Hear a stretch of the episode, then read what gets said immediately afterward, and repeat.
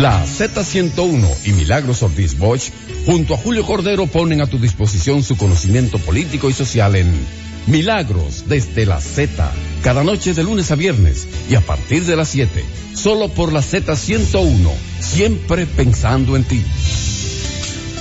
Muy buenas noches, amables oyentes, bienvenidos y bienvenidas al espacio, a su espacio Milagros desde la Z. Hoy es martes, martes 29 de octubre del año 2019.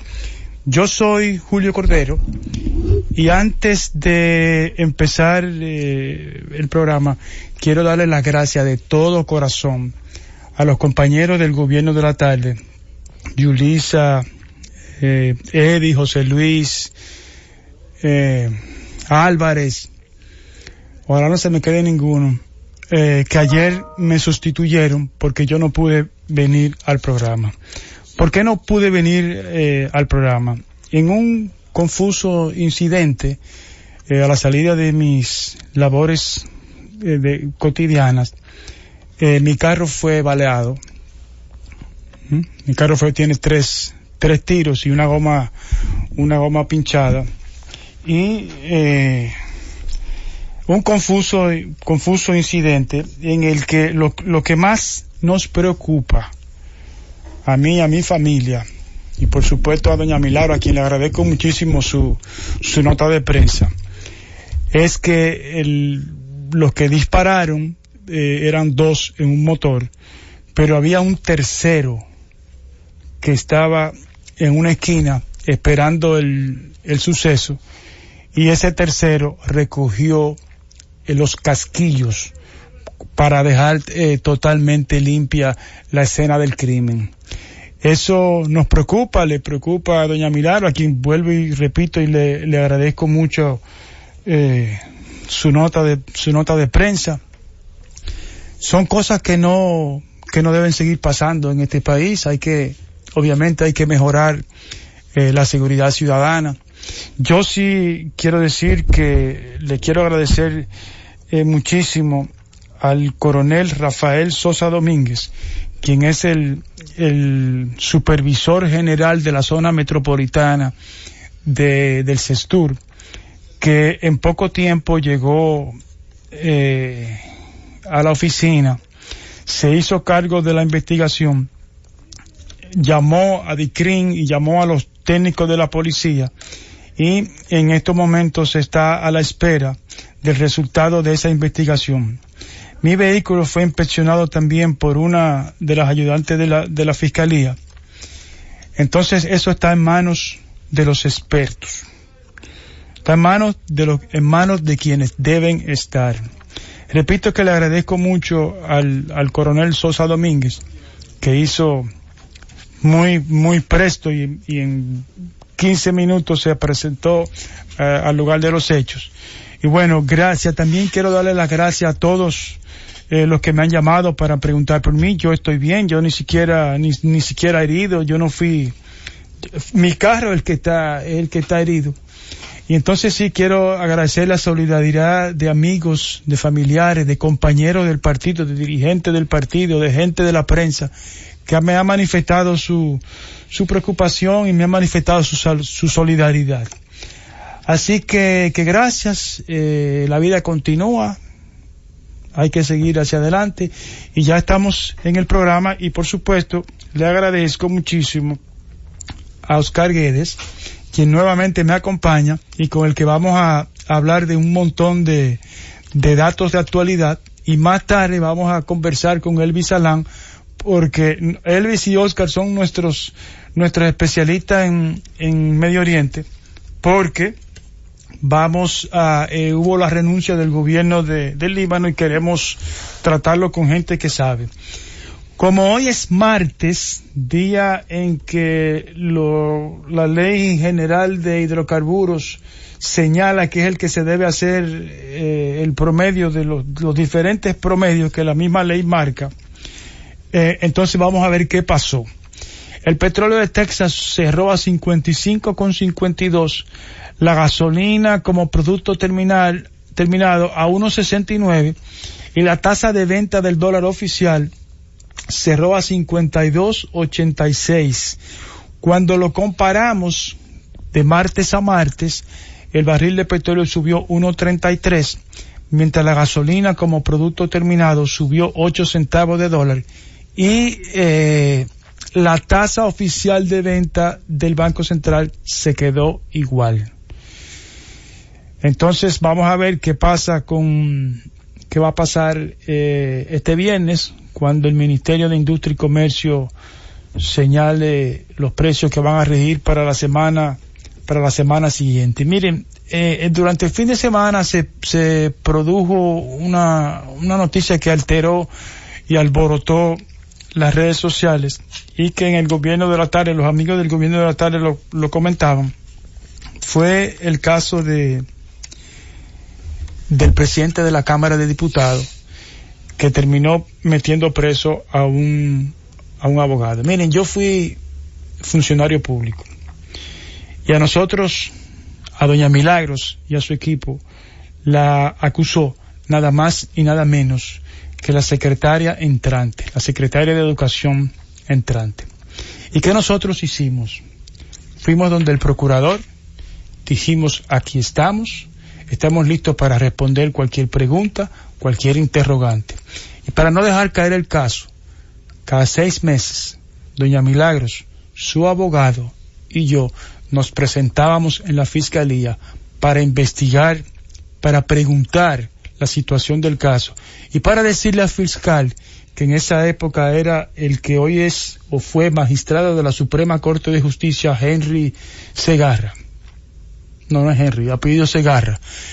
Eh, en la tercera o cuarta visita y después de que la fiscalía de ese entonces hizo la debida investigación, pues el fiscal no tuvo más remedio que emitir una certificación donde decía que después de haber examinado las cuentas de la Secretaría de Educación no había encontrado ninguna anomalía. Me refiero a la Secretaría de Educación del periodo 2000-2004. Eso es lo que hay que hacer cuando uno como funcionario público es cuestionado. Ese es mi consejo. Ese es mi consejo a todos los que son funcionarios públicos que tienen el deber de rendir cuenta de sus acciones. Así que, señor presidente, si usted acepta mi consejo, simplemente abra los libros de la Cámara de Diputados y demuestre que el ciudadano que lo ofendió estaba equivocado. Pero lo que usted hizo, usted sabe que está mal. Vamos a hacer la primera pausa y vamos a ver si con Oscar conversamos con Elvis Alán, a quien vamos a llamar de inmediato para que nos cuente del Líbano. Así que hacemos la primera pausa. Milagros desde la Z. Milagros desde la Z. Bueno, ya estamos de vuelta con ustedes. Ya tenemos a Elvis Alán en las líneas. Elvis, buenas noches. Buenas noches, Julio, y a toda la audiencia. De bueno, aquí estoy, aquí estoy con tu, con tu compañero de los viernes, con Oscar, Oscar Guedes. No sé por qué te digo Oscar siempre. No, da igual. Ah, da igual. Sí, ah, sí, bueno, sí, listo. Oscar, Oscar. Entonces, Oscar o Oscar y yo estamos, que estamos ansiosos por saber qué fue lo que pasó en Líbano. Sí, Bueno. eh, bueno, lo conversábamos él y yo temprano, Elvis, eh, las reacciones, lo importante, conocer esa, esa renuncia del primer ministro. Sí, fíjate, ahora mismo, ahora mismo, hace apenas eh, dos o tres minutos, recibí eh, las últimas noticias de un amigo que trabaja en el canal de televisión Al Yadid. Entonces tenemos informaciones fresquecitas. Ok. El primer Esto es ministro... una primicia, atención portal, primicia. Así mismo. El primer ministro libanés Saad Hariri renunció, llevó la carta de renuncia hacia el presidente Michel Aoun. El presidente tenía dos opciones, o aceptar la renu- la renuncia o no aceptarla. El presidente aceptó la renuncia. Entonces eso significa ahora que Hariri se queda como cuidador de, vamos a decir, del puesto de primer ministro hasta que la Asamblea o el Parlamento forme un nuevo gobierno. Ese nuevo gobierno es un compromiso de formarlo por tecnócratas y la menos cantidad posible de políticos y no repetir lo que están ahora en puestos dirigenciales. Entonces, ya para mañana, ya el ejército tiene eh, orden de reabrir los, ah, las avenidas principales y las carreteras eh, para que ya haya flujo normal en todo el país eh, de personas y de vehículos. Sí. Ya desde hoy, en la noche, en la madrugada, ya se notaba un eh, que habían despejado la mayor parte de los bloqueos los, uh, los manifestantes. Sí. Sí, Entonces, el, siguiente paso, que no se puede tardar mucho, porque recordemos que el último gobierno encabezado por Hariri se tomó nueve meses en, en formarse y la gente no va a esperar eso.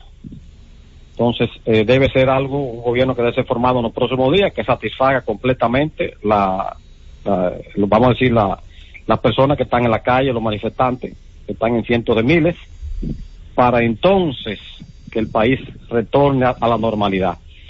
Hay un punto, Julio, Oscar y amigos oyentes, que es preocupante. El grupo Hezbollah y el grupo Amal, que son chiitas los dos, y saben que están bastante eh, orientados y patrocinados por Irán, no están de acuerdo con la renuncia. Y ya han mandado a las calles algunas personas de su partido para provocar.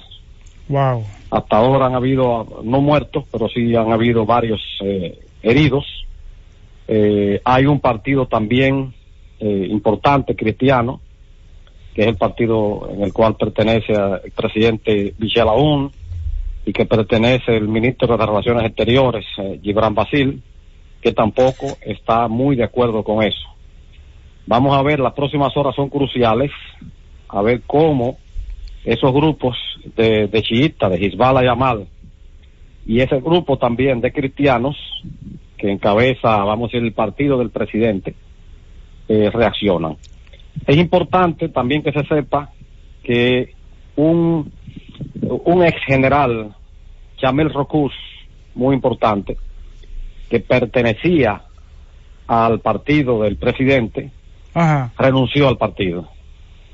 No está, o sea, no simpatiza para nada con las acciones, eh, o sea, que, está tomando, vamos a decir, el, régimen que no quiere renunciar. O sea, la renuncia de Rocus, el general Rocus, ha sido muy importante. Pero, Otra renuncia importante es la del empresario Nemes Frem, que es una persona que tiene un alto nivel de aprecio en todo el Líbano, es una familia de, mucha importancia y también renunció al partido. se mantiene siendo ministro del Parlamento, pero ya no pertenece al partido. O sea, todo eso está debilitando la base y esperemos que lo mejor sea para el pueblo libanés. Eh, eh, cuando tú estuviste aquí en el programa el, pasado viernes, más o menos, o, no más o menos, tú dijiste que probablemente el gobierno se cayera. Sí. Se fue tu predicción. Sí, correcto. Eh, y así ha sido. ¿Y no se, no se vislumbra un líder sustituto o van a hacer elecciones? ¿Cuál es, qué viene ahora? Fíjate, la, el sentir del pueblo en su mayoría no es en contra del primer ministro Hariri. El pueblo quiere que todos renuncien, pero Hariri es el menos vituperado, vamos a decir, de, todos los políticos. O sea que no nos asombremos que el presidente vuelva y encargue a Hariri de formar un gobierno. Okay. Me imagino que eso estará previamente, se, se hará sondeo eh, con todos los manifestantes, que no están bien identificados quiénes son los líderes todavía. No hay una voz cantante. Y si no, tendrán que escoger otro primer ministro que, como hemos dicho en varias ocasiones en tu gran programa, debe ser de la confesión religiosa sunita.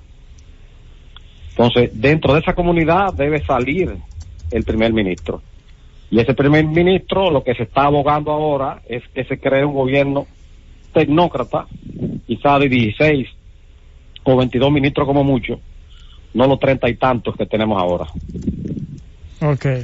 Eh, yo, Elvi, yo quería preguntarte, eh, Este, esto que nos acabas de, este dato que nos acabas de aportar, la posibilidad de que sea el propio Hariri el encargado de formar gobierno nuevamente. A ver, para quienes nos escuchan y que no conocen más o menos cómo funcionan los sistemas parlamentarios o semiparlamentarios, al igual que como el de España, por ejemplo, que es parlamentario, el, el Congreso, el Parlamento, elige a una persona por consenso, por mayoría, para que se encargue de mm, formar gobierno, es decir, nombrar ministros y nombrar eh, una serie de funcionarios y además reorganizar, en este caso, si la petición es reorganizar el gobierno, reducir ministerios y tal y qué sé yo, sería una persona que se encargaría de todas estas, estas decisiones.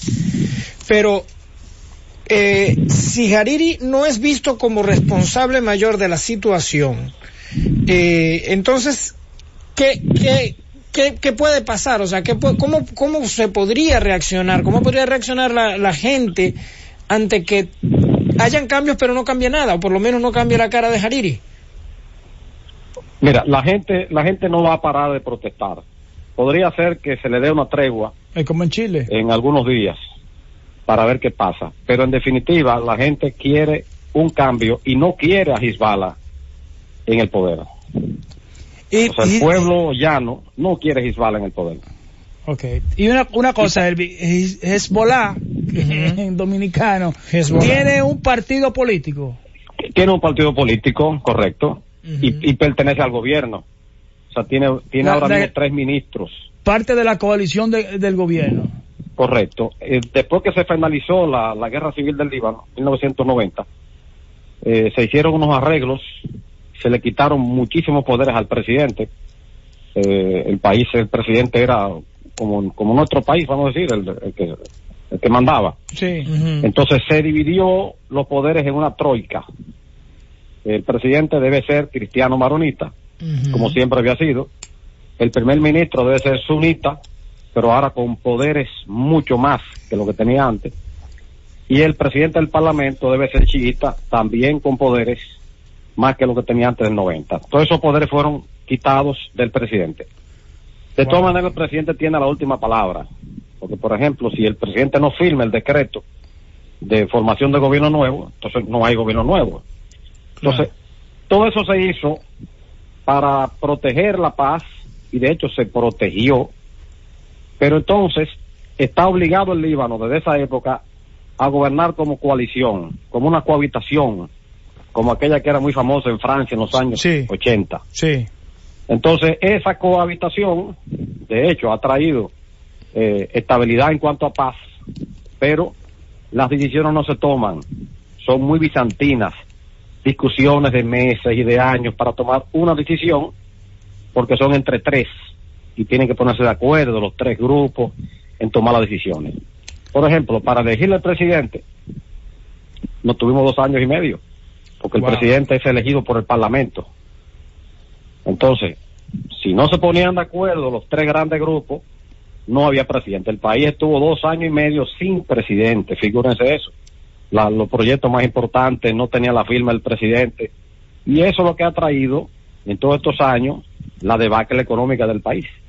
Es la, el estancamiento económico y político producto de esos arreglos que se hicieron después de la guerra civil en 1990 que se llama los acuerdos de Taef, por una ciudad, un balneario que tiene Arabia Saudita, que ahí se reunieron los grupos, eh, los líderes libaneses, y, apoyados por Estados Unidos, por Arabia Saudita, y entonces, y Siria también en esa época, que era el, el que manejaba la política interna y prácticamente externa del Líbano en esa época. Entonces, como repito, se formó un gobierno de tres patas muy lento. Y eso ha venido como consecuencia que el pueblo ha sufrido económicamente los embates de, no tomar decisiones, tomar prestado, tomar prestado, enriquecimiento ilícito de todos los ah, ministros, no hay eh, eh, eh, justicia, vamos a decir, no hay nadie que acuse a nadie porque se defienden uno con el otro, se tapan. Y eso hemos llegado a ese nivel que estamos ahora. Muy bien. Claro, la perversión del sistema. Correcto. Muy bien, Elvis, muchísimas gracias. Y ya sabes que tú tienes un compromiso con nosotros este viernes, que nos vamos a, vamos a hablar junto con Oscar y conmigo sobre las diferentes religiones en el Medio Oriente. Así que atención a todos nuestros oyentes que estos son temas interesantes. Y tocaremos otro otro punto, porque me imagino que de aquí al viernes tendremos eh, otros detalles adicionales. Sí. Muy bien. muchísimas gracias. Gracias a ustedes. Buenas noches. Señores, vamos a hacer una pausa y regresamos en breve con ustedes. Milagros desde la Z. Milagros desde la Z. Bueno, de vuelta con ustedes a las 7 y 25 minutos de la noche. Vamos a, a pasar revista a lo que pasó este, este fin de semana. Pero antes, en el día de ayer yo tenía preparado un programa interesantísimo con dos eh, personas entusiastas eh, de la biodiversidad y de la y de la eh, del cuidado del medio ambiente. Me refiero a Marvin del, del CID, que es columnista del periódico Diario, Diario Libre sobre esos temas de biodiversidad. Biodiversidad.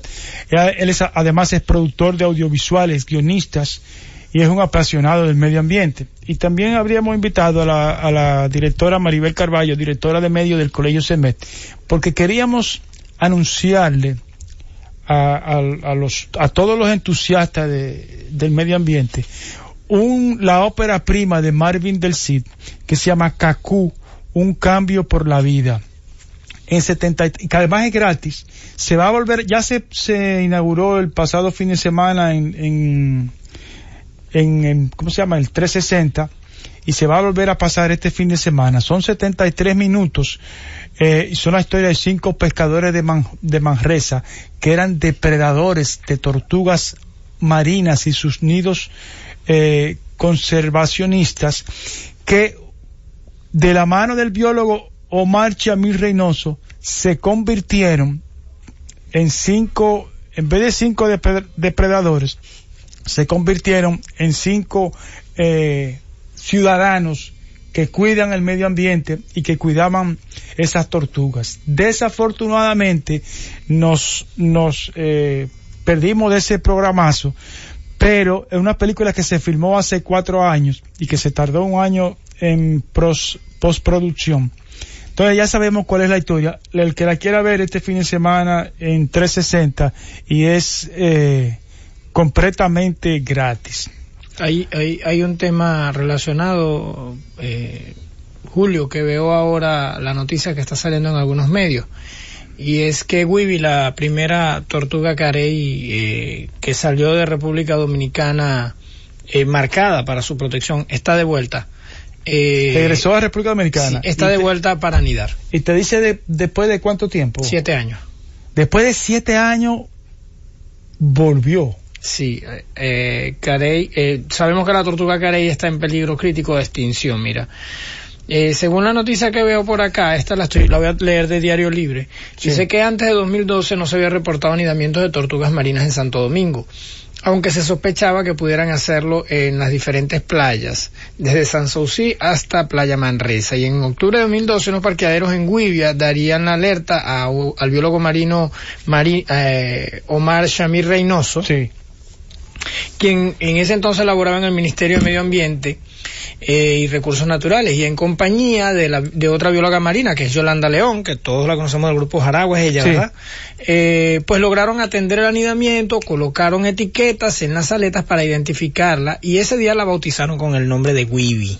Pero fíjate tú, y qué pena que nos perdimos de ese programa, como ya esa película que trata sobre cinco depredadores que por educación dejaron de ser depredadores y por eso la invitación a la educadora eh, ya está dando resultados. Siete años que no que no venía que no venía y vino. Sí, está la tortuga eh, que fue la, la, primera tortuga eh, marina que oficialmente ha sido documentada en Santo Domingo este, pues está aquí. A partir de este adivinamiento se inició un programa de monitoreo y protección de las tortugas anidantes en Santo Domingo. A Wibi se sumaron otras tortugas carey. Sí, porque ya, ya eh, verdes y tinglares. acondicionaron el, eh, el lugar y vuelve a ser otra vez otro refugio de tortugas. Qué bueno, eso es una noticia positiva. Y en algún momento volveremos a conversar eh, con Marvel del, del CID, que no pudo venir hoy porque hoy es la premier eh, de la, la primera especial de la película, de la nueva película de José María Cabral, que es un, un documental, La Isla de Plástico, que precisamente tiene que ver con el Mm. tema, porque es eh, el cuidado del, del medio ambiente y el cuidado del planeta. Al final de cuentas somos todos habitantes del planeta Sí, todos y vivimos de en verdad el mismo planeta. está dando señales de que necesita Nuestra atención. Necesita que pongamos atención a, a lo que estamos haciendo. Bueno, el fin de semana estuvo muy movido. Esto era de los comentarios que yo tenía ayer, pero que no puedo dejar de, de pasarlo por alto. Tanto nacional Como, internacional. En el nacional, eh, el sábado, Luis Abinader fue, el PRM realizó su convención de delegados y ya la candidatura de Luis Abinader es oficial. Recibió el certificado y pronunció un, un, un discurso de aceptación. El domingo, el partido Alianza por la Democracia, el partido que dirige eh, Más. Más Puig, lo escogió como su candidato a la presidencia y también igual hizo el Partido Humanista Dominicano que dirige nuestro queridísimo amigo el Paula. Entonces, eso pasó en, en, en el PRM. En el PLD, el domingo fue electo candidato Leonel Fernández por el Partido Reformista Social Cristiano. Oye, dijiste en el PLD y estás hablando de Leonel Fernández y el Partido Reformista Social Cristiano. lo que es la costumbre. lo que es la costumbre, lo que es la costumbre. Leonel Fernández fue electo candidato presidencial por del Partido Reformista Social Cristiano y además fue nominado también como candidato en las convenciones del Partido de los Trabajadores do- de, de los Dominicanos que se le El va a cambiar el nombre, claro, necesita la aprobación De la Junta. de la Junta, igual que la candidatura de, De Leonel. de Leonel, que ahí hay un, un tranque jurídico que parece que será decidido en los tribunales o en la Junta o en el Tribunal Superior Electoral. Es un, es un programa interesante que le tenemos, que tenemos que, que, que programarlo para que abogados nos expliquen no solamente los procedimientos, sino nos interpreten la, La ley. la constitución. Y la- la Constitución, la constitución y las la ley. sí. Exacto. Entonces, el presidente Fernández fue también nominado candidato presidencial, eh, el Partido de los Trabajadores Dominicanos, ya lo dijimos, el, pa- la Fuerza del Pueblo y el Partido de Unidad Nacional. Entonces, El esos PUN. son dos, dos bloques que se forman, ¿no? Para competir, ojalá que limpiamente, en las elecciones venideras del mes de mayo del Del año de 2020. 2020. Ahora, Argentina, Uruguay y Colombia. En Argentina perdió por cuarta vez, un, por cuarta vez en Latinoamérica en los últimos años, eh, un presidente pierde la reelección. Sí. Mauricio Macri fue derrotado en la primera vuelta 48 a 40.5 por Alberto Fernández y su fórmula eh, vicepresidencial Cristina, Cristina Fernández, de Kirchner. viuda de Entonces los, Kirchner. los kirchneristas, que como dicen la prensa Sí. argentina, vuelve al poder. Vuelve el peronismo más que el, que, que el kirchnerismo. Recordemos que Alberto se había ido del partido. Es, sí, pero la- la- exacto, pero y fue un crítico muy Muy duro. Muy de duro Cristina. De, Cristina. De Cristina. Exacto. Pero de alguna manera u otra, eh, Cristina va a tener, va a tener mucha fuerza, sobre todo porque, porque es eh, expresidenta. Sí, exacto. Y tiene, tiene sus una- propios y tiene una equipos base y tiene una base política política muy- inmensa. Muy, muy importante. Ella heredó la base política que, primero que ya ella era eh, dirigente política muy importante, su esposo también lo era, Néstor Kirchner. Néstor muere y ella, además de su equipo, suma el de él. No, y además ella era una política, eh, no, no es la clásica, o la clásica, no, no, no quiero ser, o sea, ella es una política a tiempo completo. Sí, sí, sí, y desde siempre. Que tenía su, su visión y sus ideales y su y fue y fue era senadora importante Sí, sí. antes de que el marido fuera Fuera presidente. fuera presidente. Bueno, ¿por qué no hay segunda vuelta en Argentina si si el candidato ganador Alberto Fernández no sacó el 50%? La ley lo dice. La ley, La ley dice que, que tiene que sacar más de un 45% o llevarle una ventaja de 10 puntos, Y sacar 40. Que era la, exacto, que era la, la fórmula original que negoció José Francisco Peña Gómez con Joaquín Balaguer y que después un travieso senador eh, secuestró y se lo llevó para su casa en Higüey y después apareció eh, no con lo que se había pactado, sino con el 50 más 1. Con el 50 más 1. Lo Pero a mí esa fórmula de Argentina me parece genial. lo cual imposibilitaba la victoria de Peña Gómez. Claro, porque el que saca el 45% de los votos tiene un mandato claro. La idea es evitar gobiernos minoritarios. Sí, gobiernos electos con el 35%. Exacto, exactamente. Simplemente porque eran tres y entonces uno sacó 35, otro 30, otro 30 y los demás sacaron uno, dos y entonces el de 35 ganó. Exact- exactamente. Como pasa, en Venezuela pasó, ¿eh? En Venezuela pasó en los 90. Ajá. Ah, sí, sí, la Aquí- elección de Rafael Caldera fue así, la última. Claro, sí, claro. Aquí, eh, a pesar de que nosotros hemos, solamente hemos utilizado la segunda vuelta en una sola ocasión. que fue en el año 96, cuando el doctor Peña Gómez sacó, creo que fue un 47%, y Leonel Fernández un 36 o un 37.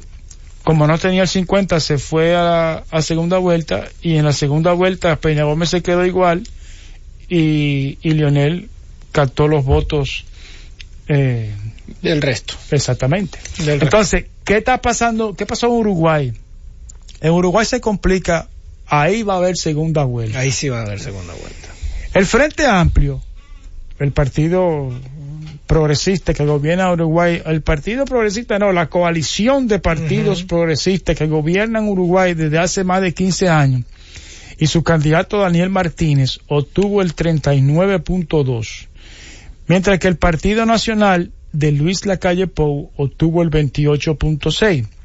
Es decir, casi 11 puntos por encima sacó el candidato de, Alianza eh, del Frente Amplio. El problema es que los demás partidos, el tercer y cuarto lugar, quedaron el Partido Colorado con 12.3 y el Cabildo Abierto con 10.9. Esos dos partidos son de derecha. Y ya uno de ellos, del Partido Colorado, anunció que respaldaba al candidato del Partido Nacional, Luis Lacalle. Los analistas están diciendo que se le hace difícil al Frente Amplio seguir en el gobierno porque si tú sumas todos los votos de la derecha son más que los del Frente Amplio y sí pasarían del 50. Claro que uno ha aprendido Ujú. con la experiencia que la política no es exactamente una matemática de que dos más dos son igual cuatro. No, en la matemática, en, en la, en la matemática de la política, dos más dos te pueden sumar cinco Sí. o te pueden sumar hasta uno. Esa- exacto. no tres, uno. Ahora, si tú te fijas, donde está, donde está el punto eh, difícil para el Frente Amplio, para los partidos progresistas, es que obtuvo el 39.2. Tiene que sacarle un 11% a la derecha y ahí donde está difícil. Ahí es difícil, sobre todo porque la derecha suele ser muy unida. La derecha suele ser muy Sí. cohesionada. Sí. La oposición al progresismo, a, lo- a lo- a la visión de izquierda, a los partidos de izquierda suele ser eh, incluso a veces radical, incluso a veces visceral. Sí. Entonces, es difícil crecer. Pero, El- eh, el 11% es mucho, ¿eh? sí, es bastante. O sea, pero- ese 11% que le lleva el que ganó al que perdió, pero que el que ganó necesita conseguir para obtener la victoria en segunda vuelta, creo que es en diciembre, a mediados de diciembre, se le va a hacer, se le está haciendo difícil. Es lo que dicen los, los analistas uruguayos. Pero también hay algo que puede jugar en favor de el, el- del, del, Frente Amplio y es el temor general de la población en el mundo suele ocurrir a cambiar. Puede, puede eso, generalmente en, en muchos países en donde no se enfrentan grandes crisis, eh, suele haber miedo a los cambios, suele haber esa, esa resistencia a los cambios, porque bueno, si lo miramos, no estamos tan mal. Y Uruguay no está, no es un país que esté No, no, muy no, mal. no, es un país no. que esté mal. Para nada. Un ejemplo. Es un ejemplo para América Y- y Latina. la Muchos lo llaman la Suiza de América Latina. Claro, a diferencia de Chile, ahora descubrimos que Chile no estaba tan bien en términos de distribución. En, en Uruguay, eh, los gobiernos de Tabaré Vázquez y de, y de Pepe Mujica, pues han, han disminuido la brecha, y ese es uno de sus logros, la brecha entre ricos y pobres. Y de verdad la educación ha alcanzado eh, un puntaje realmente significativo. Ahora, finalmente, para, para terminar con, con Latinoamérica, Bogotá, en Colombia hubo, hubo elecciones de alcaldes.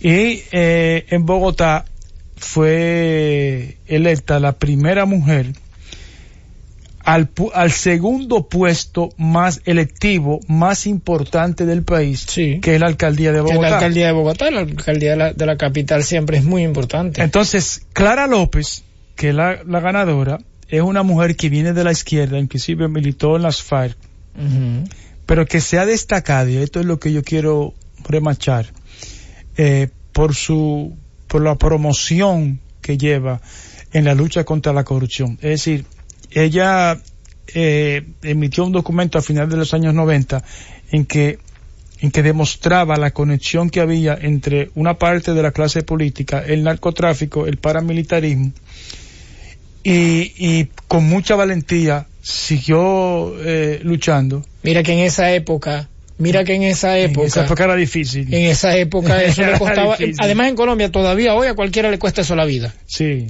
Todavía hoy a cualquiera Sí, eso ya- en Colombia ya menos que antes, pero antes- Pero para ese momento Bueno, era- los años 80 eran los más difíciles, los años de, Sí, de- no, no, de, de Pablo Escobar, eso los Orejuela. Cómo mataron a Galán, se, se echaron a tres, se, se- se mataron a tres candidatos presidenciales, hay que verle la cara a eso.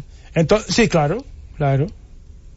Tres, claro. pre- tres Bueno, candidatos presidenciales. precisamente, Clara López le gana al hijo de Galán, Sí. de Luis Carlos Galán, que fue uno de los candidatos asesinados en Sí, esa, en es- en esa época. en esa crisis.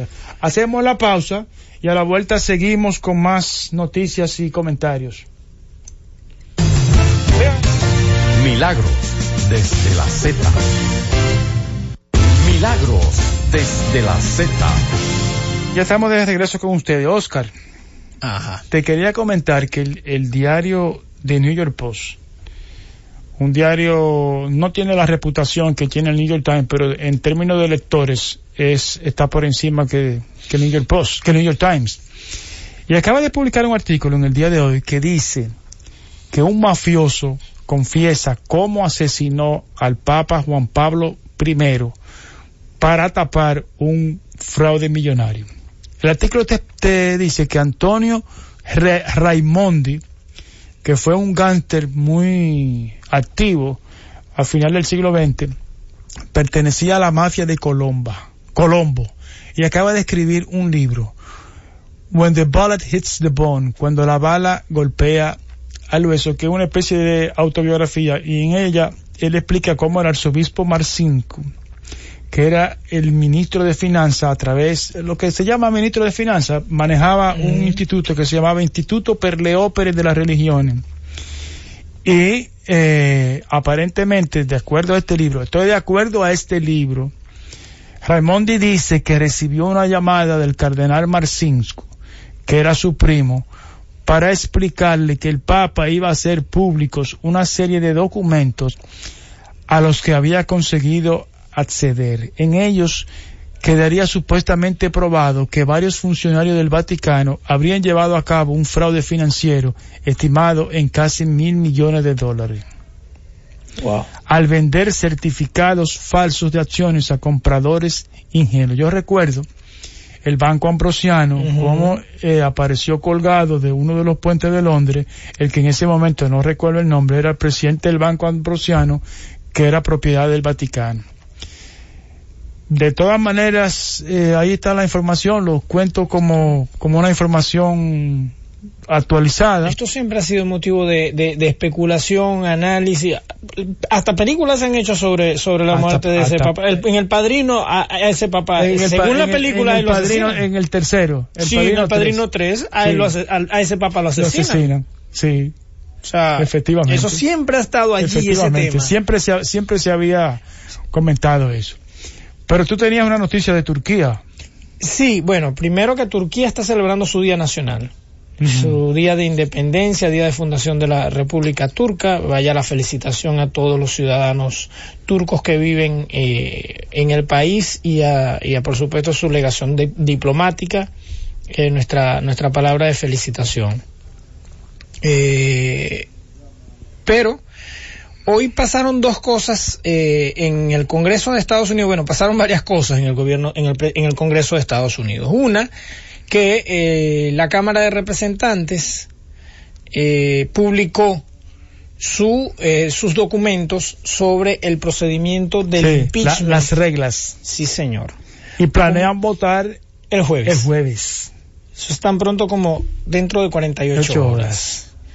Eh, porque eh, lo de lo de Trump y el, la llamada al presidente de Ucrania se complica. Para los que no, no, no, no están muy enterados de qué fue lo que pasó allí, es que el presidente Donald Trump le hizo una llamada al presidente de Ucrania en la que le dice que investigue la supuesta corrupción de la que él sospecha que, que cometió Joe Biden y su hijo en Ucrania y condiciona. Y condiciona esa investigación, lo presiona diciéndole, no se lo dice, pero lo condiciona reteniendo dinero que el gobierno de Estados Unidos, público. sí, del gobierno, dinero del, que el gobierno de Estados Unidos le dona para ayuda militar a Ucrania. Ayuda militar que, por cierto, vuelve a Estados Unidos, porque ese dinero lo utiliza Ucrania comprándole misiles. exacto, de fabricación estadounidense.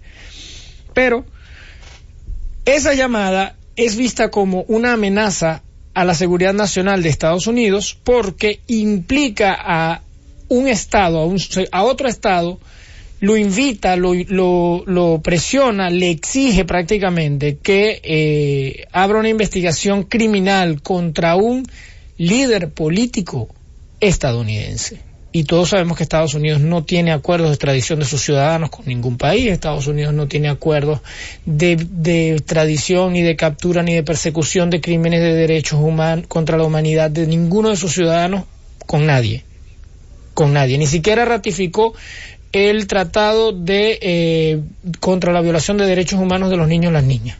O sea, nada. Nada. Nada que los comprometa internacionalmente. Entonces, que el presidente Trump incluso envía a sus abogados personales, Giuliani, lo manda, le dice que lo va a mandar a Ucrania para que lo ayude, para que ayude al presidente eh, de Ucrania en esa investigación. Esto ha despertado la voz de alarma. Hay un funcionario de la Casa Blanca que va a testificar, el teniente coronel Alexander Wittman. Él dijo que fue testigo de esa llamada y que eh, este testimonio va a aportar nuevos datos. Hay algo, eh, Julio, ¿tú sabes cómo se llevan el récord de estas llamadas? Durante años se grababan las llamadas de los presidentes, pero... Sí, como parte del... De los protocolos de seguridad. Sí, del patrimonio histórico. Y patrimonio histórico de la nación, así es. Pero, por sentir que amenazaba la seguridad nacional, Nixon eh, pidió que esto se cambiara y se cambió formalmente. Y ahora no se graban, pero tampoco se escriben directamente. Hay dos métodos para escribir dependiendo de lo que pida el presidente o su equipo. Una, mientras el presidente va hablando, hay alguien que va escuchando la conversación y anotando, escribiendo, y eso es lo que, esa es la transcripción de la conversación, ya usted sabe que tiene que escribir muy rápido. O dos, hay alguien escuchando, repitiendo lo que escucha y lo que éste repite es lo que el otro transcribe. wow. Entonces, claro, la transcripción no es 100% fidedigna, pero en la transcripción que se publicó y que lo publicó la propia Casa Blanca, queda claro que Trump le dijo que investigara a Biden y a su hijo. Sí, eso es como que está más o menos claro. Eso está más clarito, eso Oye, en la misma Casa Blanca lo publicó y queda claro en lo que la misma Casa Blanca publicó. Pero ¿qué, qué, qué pasó? ¿Qué te pasó también, también hoy? La Ah. Casa Blanca, hay un experto en asuntos ucranianos que llegó y para testifa- testificar. Ficar. Y entonces inmediatamente el presidente Trump lo atacó en, en Twitter, le, le entró, le entró a dos manos. Y por otra parte también reporta el New York Times como de noticia de último minuto los, los eh, demócratas, los investigadores del impeachment calladamente están eh, consiguiendo muchos testigos. Es lo que dice Porque hay algo. Resulta que esos funcionarios que toman nota de la llamada y que la escuchan, no es que se llama, se trata del asistente del presidente, ni el asistente del viceministro, ni la no, no, no. Son funcionarios generalmente con formación militar y de la CIA y del ejército, del Departamento de Defensa. Es decir, son funcionarios que tienen una carrera que cuidar. Son funcionarios Claro, que no van a, públicos que no tienen que si hablan compromiso. mentira o, Los que van presos son ellos. exactamente Los que van presos Eh, son exact- ellos. exactamente ahora ¿cuál es el procedimiento para para que un presidente sea eh, eh, impeach por decirlo de alguna manera es que la Cámara de, de, de- de Representantes, en la cual el Partido Demócrata tiene mayoría, es como si fuera el juez de instrucción. Entonces, hacen el juicio y sale que sí se va a seguir adelante en el proceso o sale que no. Si sale que no, se acabó. Se acabó. Si sale que sí, entonces el juez en la Cámara de Senado, los el Senado, y en el Senado los republicanos tienen mayoría. Así es. Entonces, y lo que es la, la estrategia de los republicanos es desprestigiar el proceso. Sí, los que están defendiendo a Trump. Exactamente. Porque recordemos que no todos los republicanos están con No, igual que tampoco no todos los demócratas están, Están en contra. están- es- es- con, el, con el impeachment, aunque cada vez son, Se van más, son se van menos. sumando. Es decir, uno calcula que la Cámara de Diputados, la Cámara de Representantes, va a votar a favor de que se le haga el, el impeachment y la Cámara de Senadores va a votar absolviendo a su presidente que es republicano. Por eso es tan difícil y por eso nunca eh, ha habido un presidente que haya perdido el cargo por un juicio, porque Ronald, eh, Richard Nixon renunció antes, Antes de. de. Es probable que ese que Richard Nixon hubiera perdido Seguramente. en la en los demócratas, en la Cámara y en el Senado y adelantando esa situación para evitar la crisis además que se genera. pero es difícil, Muy es difícil. difícil. Ahora, le va a complicar el escenario a Trump de cara a las elecciones del año que viene. Eso sin duda. Déjame ver si yo Y también depende de cómo salga él, porque si sale bien parado, sale fortalecido. Y si sale fortalecido, los que quedan mal para, de cara a las elecciones son los demócratas. Entonces allí yo creo que los demócratas se la están jugando. Otra cosa que ocurrió hoy en el Congreso, rápidamente, El Julio, Congreso porque ya nos queda poco, sí, ya nos Sí. queda poco. Dos cosas. Uno, y es que la Cámara de Representantes, de mayoría demócrata, pasó una resolución en la que reconoce eh, el llamado genocidio armenio cometido por el Imperio Otomano eh, entre 1915 y 1923. Esto parece muy antiguo, pero es que este hecho suele ser visto con muy malos ojos del gobierno turco, pero como un regalo como un como un acto hostil de hecho. un regalo envenenado el día de su independencia. De hecho, eso es lo que más llama la atención, que Estados Unidos, que el Congreso y por la mayoría demócrata, con una votación de 405 a 11 a favor de esa resolución, eh, le den ese regalo de independencia, del Día de la Independencia a Turquía, un país que es miembro de la OTAN, que no olvidemos eso, ¿eh? Que es un miembro de la OTAN, es un aliado estratégico militar de Estados Unidos, pero con el que vienen confrontando grandísimas diferencias en los últimos años y más amargas aún en las últimas semanas por lo de los kurdos que venimos conversando ya en las últimas dos semanas nosotros. Otra cosa que pasó hoy en el, en el propio Congreso es que la misma Cámara de Representantes pasó una resolución en la que apoya imponer sanciones económicas a Turquía. Recuerda que Trump amenazó que si Turquía con- eh, bombardeaba a los kurdos iba a destruir la economía turca. Sí. Esa fue la amenaza Sí, de Trump. Sí. Y allí hay sanciones, ahí vienen sanciones económicas que él las había paralizado cuando Turquía, después del viaje de Erdogan a, a, Rusia, la reunión aquella Vladimir Putin, Recep Tayyip Erdogan, eh, en donde acuerdan eh, aquella, aquel patrullaje conjunto en la frontera y que los kurdos se van a integrar al ejército eh, sirio para con Tatán. Ahí Trump dijo que no, que ya, él iba a paralizar las sanciones, pero en el Congreso las están buscando. Entonces, se va a complicar más la situación si Estados Unidos comienza a atacar la economía eh, turca. Se están complicando las relaciones al punto. A pesar de que el presidente Trump dijo que los F-35 prácticamente los hacían en, en, un gran, una gran parte. muchos componentes se fabrican. Muchos componentes, exactamente. Y es un problema porque Turquía tiene, eh, compró misiles antiaéreos S-400 de fabricación rusa. Y al tú comprar misiles antiaéreos de fabricación rusa y tener la tecnología de los aviones estadounidenses, claro. fácilmente le estás diciendo a dos poderes militares y económicos que están siempre han estado enfrentados en, el mundo desde los tiempos de la Guerra Fría, mira, a ti te doy las herramientas de cómo funcionan sus aviones para que los puedas tumbar y a ti te doy te puedo dar las herramientas de cómo funcionan sus misiles para que no te tumben los aviones. Entonces, es muy complejo. Es muy complejo, sí. Es muy complejo. Bueno, se nos acabó el tiempo. Oscar Guedes, te agradezco muchísimo eh, tu participación hoy en el programa. Te espero el viernes. No se olviden que el viernes vamos a hablar de las religiones en el Medio Oriente junto con Elvis Salam. Y mañana tenemos de invitado a Antonio Almonte y Wilfredo Lozano. Ese es un plato fuerte, no se lo pierda. Vamos a hablar del caso específico del caso de Chile, mm. lo que ha provocado toda esta ola de protestas. Es un estallido social. Que, que señores, un, reunir un millón de personas no es nada fácil. En la historia se conoce el, el, la poblada, de América Latina se conoce la poblada, del 84 acá, el Caracazo.